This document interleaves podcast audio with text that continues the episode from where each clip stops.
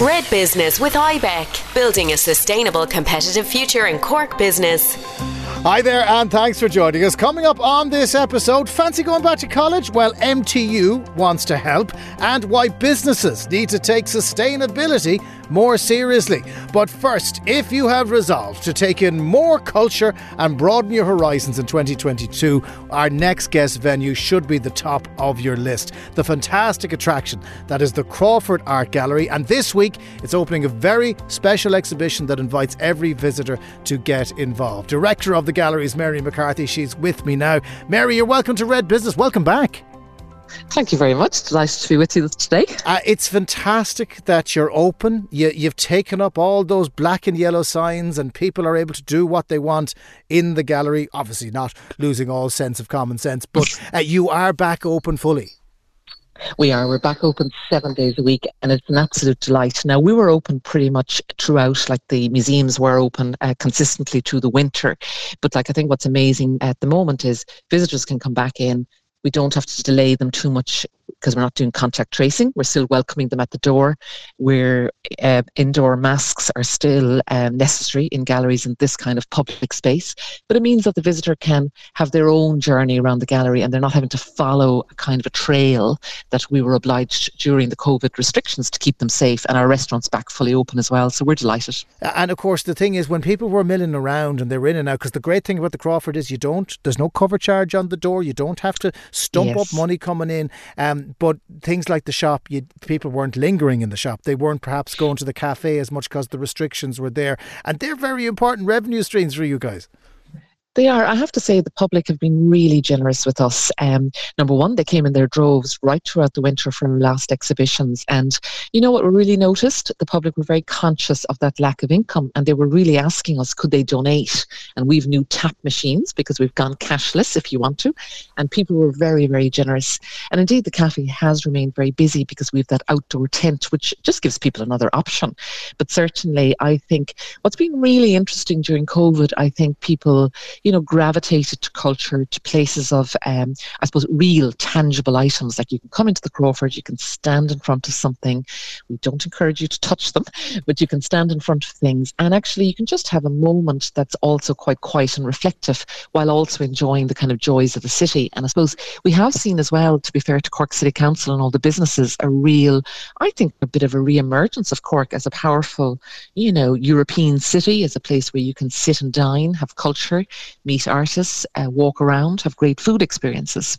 Yeah, and imagine, Mary, somebody pitched the idea of a tent outside that you had to sit in to drink a cup of tea uh, three years ago. You'd have probably said, sure, that'll never work because nobody I sits know. outside in Ireland. Yeah, there, there is We've a bit of a cultural quite shift, a bit, because if we remember, like the smoking ban was the other thing that pushed us out. Like some of these major moments in history are things that really, I suppose, progress us as a sort of uh, civilization. And the thing is, we are kind of outdoor dogs now, aren't we? We we don't mind sitting outside, and that opens up new opportunities from an artistic perspective as well, doesn't it? Absolutely. Like in, you know, we're in the midst of planning our big kind of capital redevelopment here and looking at the Emmet Square and the potential of our outdoor garden are a huge part of that. I think, you know, I think we've all gotten comfortable with outdoor. We've bought the puffer jackets, we've bought the wraps. I think a lot of us feel very comfortable now being outdoors. Uh, and actually, when we look at it, the weather is not as bad as we think it is. No. That's, the, that's the thing as well. We, we, we kind of talk it down all right, uh, the weather. Now, tell us a little bit about Saturation. This is, this is the big exhibition that's opening right now. Yeah, I suppose like um, you know, we plan our exhibitions about a year and a half, two years in advance, and we thought coming out of the Rembrandt project, we wanted to give the audiences a new experiences. So our curator Dawn Williams and William Laffan, a curator uh, who's Irish but based in London, we thought we'd look at photography, and particularly we were interested in the photography of the everyday. So you know, photography of ordinary kind of experiences and things.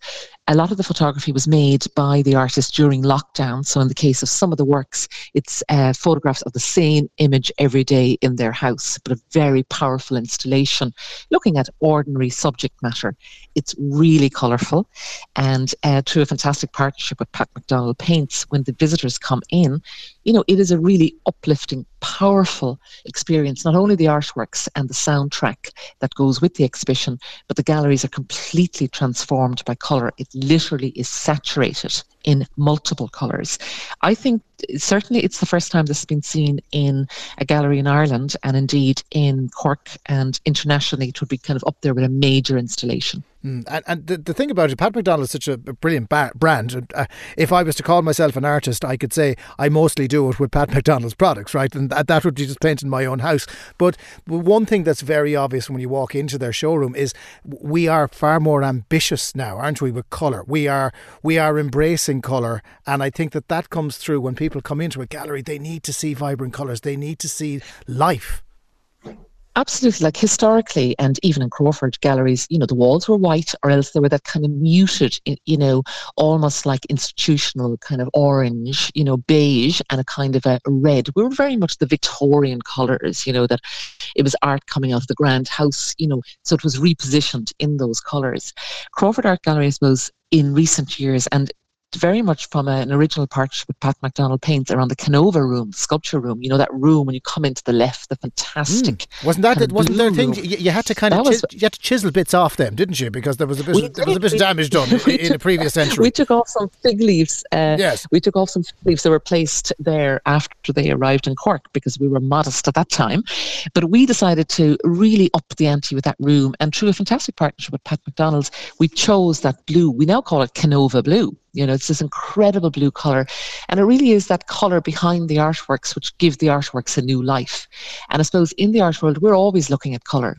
But I think, you know, as as people, myself and you and everybody who's listening, like we use color and smell as real evocative memories. Like when you think of photography or chi- your childhood, you know, I kind of naively think of long summers and kind of yellow tones and, you know, that kind of sepia, that kind of nostalgia actually that we have for the past.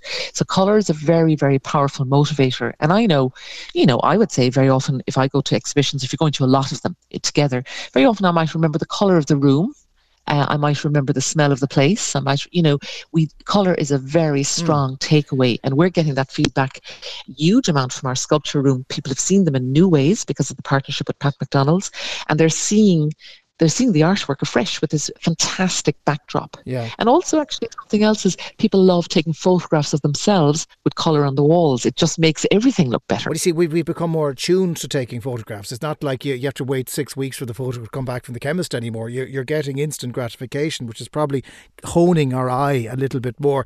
Mary, uh, it's it's a brilliant partnership with, with a commercial partner.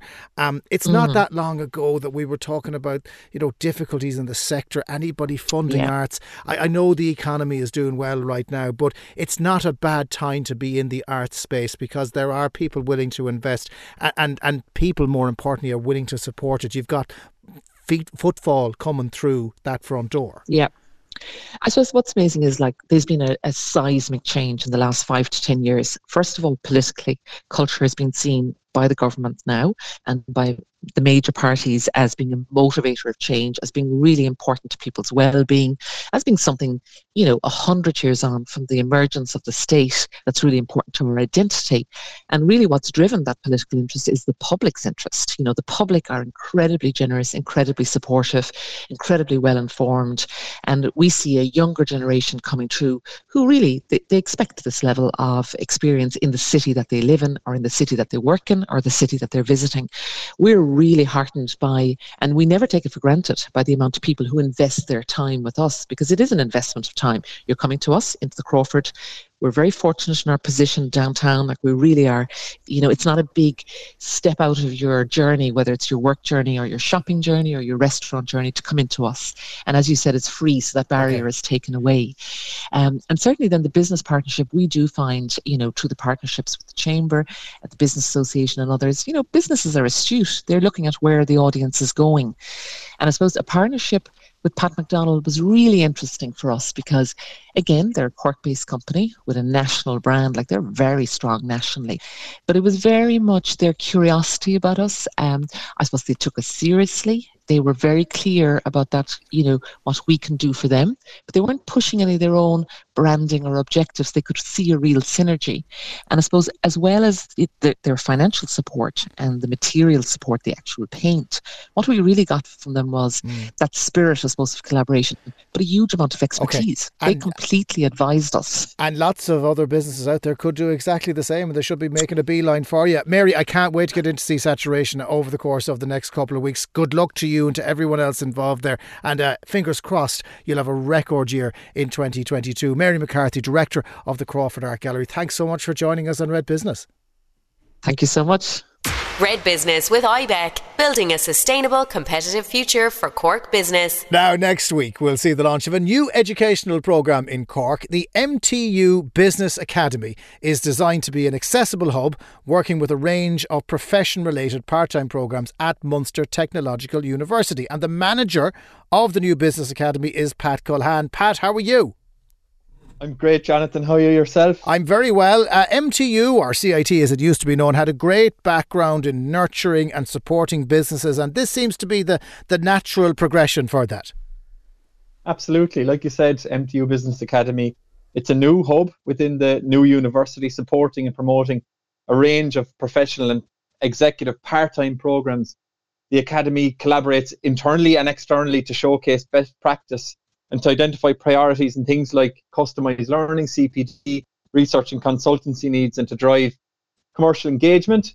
Um, the Business Academy, I suppose, aims to give practical expression, even though it might sound a bit fluffy, but uh, it's something we take serious, seriously. It seems to it it it, um, it aims to give practical expression to MTU's values by being kind of inclusive, inclusive, engaging, dynamic, and bold. The, the big one there for me, Jonathan, is inclusive it's the standout one because you know as a part-time lecturer before I took on this role in in, in CIT as it was at the time, uh, I found that the culture there very very caring, and a proponent of that is our president Maggie Cusack. Her passion for equality, diversity, and inclusion is infectious, and you can see.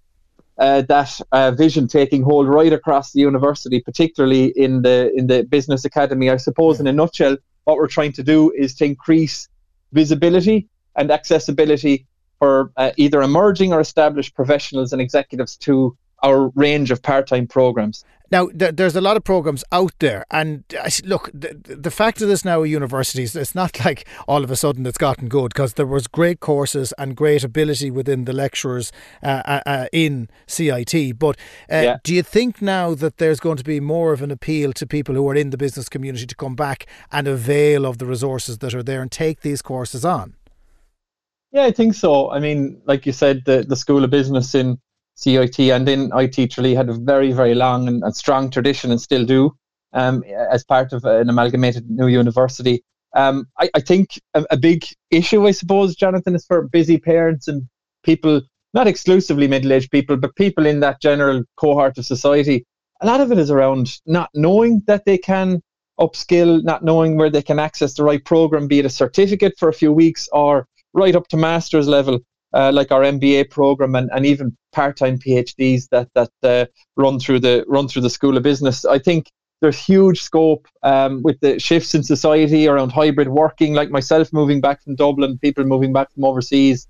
You see the house prices are are going up. There's a lot of professionals and executives and just ordinary people now that can work within the, the, the greater Cork and Southwest region and you know, gone are the days, I suppose, Jonathan, of um, you finish your leaving cert, you finish your degree, and that's your learning done. Um, with yeah. the shift in technology, etc.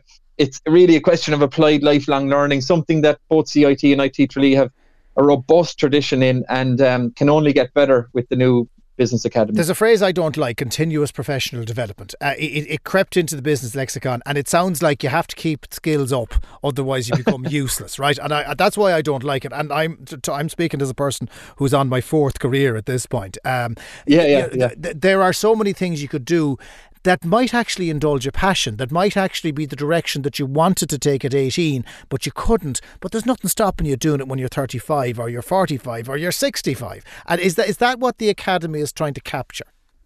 Absolutely. I mean, look, there's kind of two there's two main strands. There's people that want to advance within their chosen career path, and then there's people that want to look, you know, look for a, a, a change in career as well.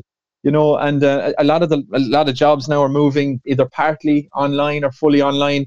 And you know, there's a there's a, a pilot, a government funded springboard programs out there at the moment um, across anything from marketing to finance to I, I, IT related stuff that uh, people can do, you know, and, and, and, and a lot of these programs are actually either fully or 90% funded for, for eligible students. So, yeah, look, there, there's any range of things um, that uh, the Business Academy can offer to, as I said, people who want to advance within their own chosen career or who, who want to change career um, from anything from a few, of course, for a few weeks to even a few years long. So, yeah, there's a there's a pile of stuff we can so, we can help uh, people. Look, are you a kind of a matchmaker then? Is that is that your role here, Pat? Is you, you're a matchmaker for people who want to connect with the right course?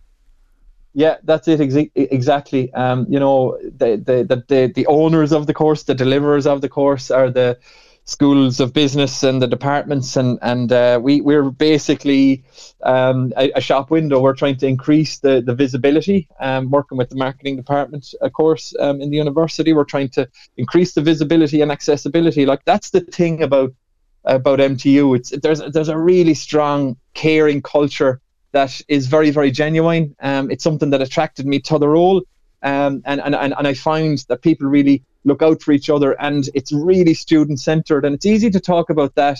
You can put out statistics and different things but like it take it's a different story to have the courage and kind of commitment to live that. And that's what i found. And a great example is the respect and admiration um, people have for the likes of john myler who runs the the the the um, um uh, the the MBA program. They they, they absolutely hold him in, in such high regard. And angela and the other lecturers on the program as well. And and and and, and there's just that real caring culture is the really term that okay. comes to mind, and that's something you mightn't get, you know, in in, in a lot of other uh, programs and a lot of other institutions, particularly and it, the increase in ones from maybe overseas in some cases. You know? So tell me how people can find out. I mean, you're probably going to have people listening to this now who who might go, well, that's what I'm looking for. I just need someone to talk to, and I want to do this. And there's going to be a course there that suits you, no matter what direction you want to take your career. How can they find out more about the MTU Business Academy? Yeah, so it's mtubusinessacademy.ie is our new website. We have um, we have a launch event coming up as well. If I can get it. Yeah, that's on February the fourth, isn't it? Yeah, February fourth. Um, there's a, a, live Zoom webinar, inspiring leaders of tomorrow.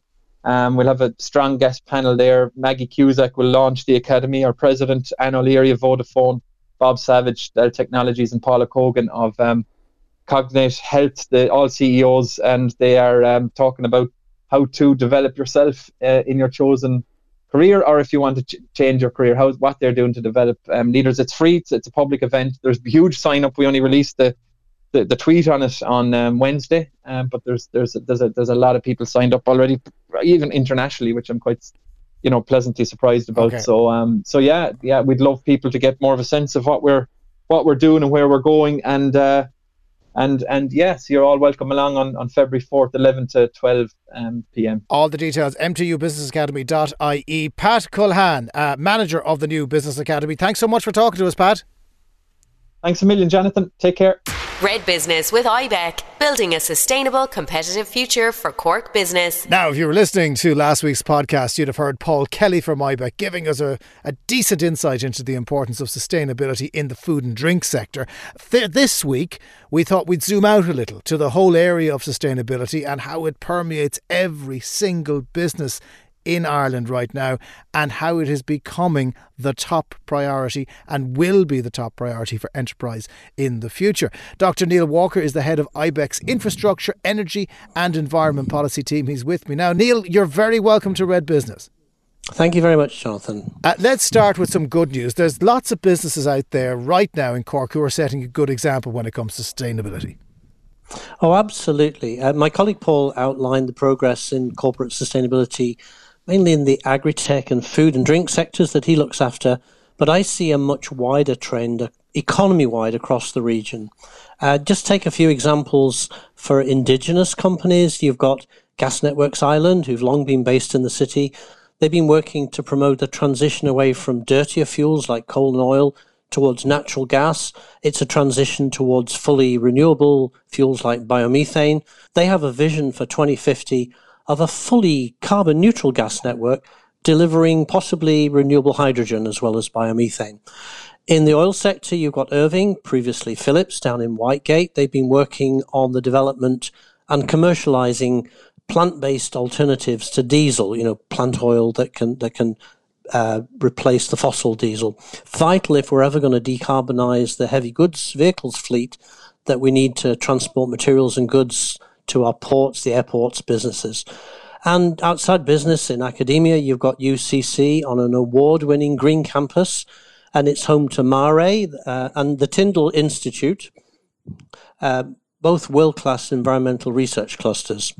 And you've got dozens and dozens of small and medium sized businesses getting in on the message as well, particularly in the retail sector and, and the experience economy, which is hotels, leisure, wildlife parks, heritage assets, you name it. And not to forget the multinationals. In fact, it's difficult to know where to start. There's 170, I think, FDI firms in the region, nearly 40,000 staff working for them across ICT, pharma and biopharma is huge. MedTech, financial services, you've got the likes of Apple, Stryker, Dell EMC, Johnson & Johnson, Lilly, Pfizer. They're all world-leading companies. And for them, the ESG agenda, that's uh, short for environmental, social, and governance, it's being led from the top, from the board in most cases, and it's embedded in their corporate sustainability strategies. So it's not just in their own operations, but they're looking upstream and downstream in their supply chain. And that creates a trickle down effect for some of the more local businesses that deal with them. Mm, of course, and there are three little letters that people are going to have to get very familiar with ESG. Um, the areas that are feeling the impact of the drive for sustainability, they seem to be multiplying though, and businesses need to be aware of, of what they need to comply with. Is there legislation or requirements that business owners should be looking out for in the months ahead and the years ahead to make sure that they don't lose out on business because they're missing out on some part of sustainability? Well, that's absolutely right, Jonathan. I, I, I, would focus mainly on the E of the ESG, that's my area, but I would emphasize that e, IBEC is equally, if not even more active in the S uh, and the G aspects, that's the social and the governance. The biggest environmental challenge facing the world, of course, is climate change. I personally uh, attended last November's COP26 summit in Glasgow, and there is an IBEC podcast series available to download. The European Union, which is the negotiator on behalf of the member states, seeks to you know take a leading you know by example. But the Irish government's new climate action plan is arguably even greater in ambition for 2030 and 2050 than what the EU requires. You could say that we're making up for lost time. Now, the Irish government's currently thinking about how to allocate the decarbonisation effort across the sectors of the economy, which would include agriculture, which is huge uh, around the Cork region, industry, transport, and buildings. So businesses who obviously not only have operations but also are located in buildings need to get ready for this. I've talked about climate, but there's a whole bunch of other stuff uh, relevant to environmental protection. You've got air quality, NOx and PM 2.5 particulates from the road transport is a major killer. Kills 300,000 people a year across Europe, 1,500 a year in Ireland from respiratory diseases. IBEC's members in the Cork region have obviously wanted to support the metropolitan area transport strategy, which includes bus connects, the light rail investment. It's a no brainer given the, the rapid growth in population and employment that's envisaged in the region in the National Development Plan. And also, you've got water quality and that covers rivers, lakes, estuaries, coastal waters. There's a big problem with nitrate and phosphate pollution um, across the whole of the southeast of the of the country, and it's particularly important for the farms and businesses located around Cork Harbour, which is the largest natural harbour in Europe. Um, huge biodiverse habitat. Legislatively, the government is working on a new river basin management plan. It has to under the EU's Water Framework Directive, and an expansion of marine protected areas around the coast, 15 fold increase.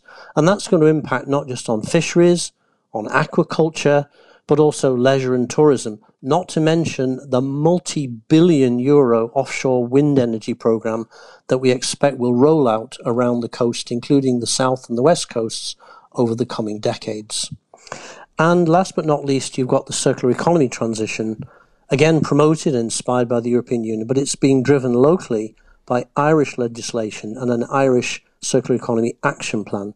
The principle is simple keep products value and in use for as long as you can. Make sure that the what it's made from is used from secondary raw materials, that it can be taken to bits on, on recycled at the end of it, that you don't have any toxic ingredients that make that difficult. It's integral to resource efficiency and increasingly will drive competitiveness. You're already seeing it in the retail sector with legislation on returning um, packaging, returning okay. bottles and stuff, but it's going to be a lot more widespread. And lastly, sorry for a long answer to a short question, there are very onerous corporate sustainability reporting obligations that are going to be imposed on hundreds of companies around Cork over the next few years. And the firms that prepare for that now can turn it to their advantage. Okay. Um, IBEC is there uh, to support businesses as they do this, as we know. Briefly, what, what is your team doing to help IBEC members when it comes to sustainability? Well, we help in a variety of ways, and it depends on the needs of each individual member. I work in the policy division, so my colleagues in the infrastructure team, which is part of that, undertake lobbying, advocacy, if you like, and expert advice on topics like clean energy, climate action, water and wastewater, circular economy, regulatory licensing, a lot of dealings with the EPA, as well as terrestrial and marine planning. But there are other teams within my division uh, that we work closely with. They're experts in regional development, education skills, trade, economics, diversity, inclusion, equality. And we complement the efforts of around 40 IBEC affiliated trade associations. And one of the ways we seek to draw all these diverse sustainability activities together and make them coherent is through organizational wide campaigns. We've been running one called Better Lives, Better Business for years. That's about quality of life. And more recently, we launched the model of sustainable substance. You can find more about those on our website just by clicking. Um, and if when you consider the advice we also provide from the employer relations team and the IBEC Knowledge Centre, it's a very full menu. And I would describe the experience of membership as a all you can eat. Yes, and none of us ever turned down an all-you-can-eat buffet, uh, no matter what the topic uh, or indeed the subject of the menu. What are the things that you bring in your role? Uh, you you have seen a lot over the course of your career. You've seen the rise of sustainability, if I could put it that way. And and in your opinion, we're heading in the right direction. Do you think if this is to become that focal point for Irish business? I think we've learned a lot in recent years. I mean, I started work 40 years ago as a chemical engineer and I started working in the oil industry all as part of a technical team. But you know, I had no qualms in those days. But after a spell at London Business School and in management consulting, and then I, I went back and I worked in the engineering and process industries. The last one being the old Irish Fertilizer Industries (IFI). They had a big ammonia plant down in Marino Point, shut down in 2002. That was the biggest greenhouse gas emitter in the country. It's as big as a power station in terms of greenhouse emissions. Um, it, it shut down not because of carbon taxes, but simply the rising cost of natural gas, which actually makes me particularly aware that many companies nowadays around Cork must be facing unprecedented cost pressures, given that the price of gas today is about five times higher than it was back then. But I mean, I've also worked for the Commission for Regulation of Utilities on energy policy issues, re- regulatory issues, uh, I did a doctorate in climate policy at UCD. I set up the energy modelling unit for the Sustainable Energy Authority. So it's quite a mixed bag. But I'm 12 years in IBEC now. I'm pretty settled. It's a very dynamic organization, and the job continually evolves. Uh, so you know, never get bored. but the overarching mission is to shape sustainable business conditions, which means that all of these wacky earlier experiences can be put to good use. All right. Well, Neil, it's been a pleasure talking to you. Dr. Neil Walker, head of IBEC's Infrastructure, Energy and Environment Policy Team. Thanks so much for joining us, Neil. You're very welcome. And that is it from this episode of Red Business. Don't forget Red Business in Focus, our new video series, is also up on redfm.ie. Kieran McDonough produced again this week, and we'll catch you on the next one. Get the Red Business Podcast every week with Jonathan Healy at redfm.ie and wherever you get your podcasts. Red Business with IBEC, building a sustainable competitive future for Cork business.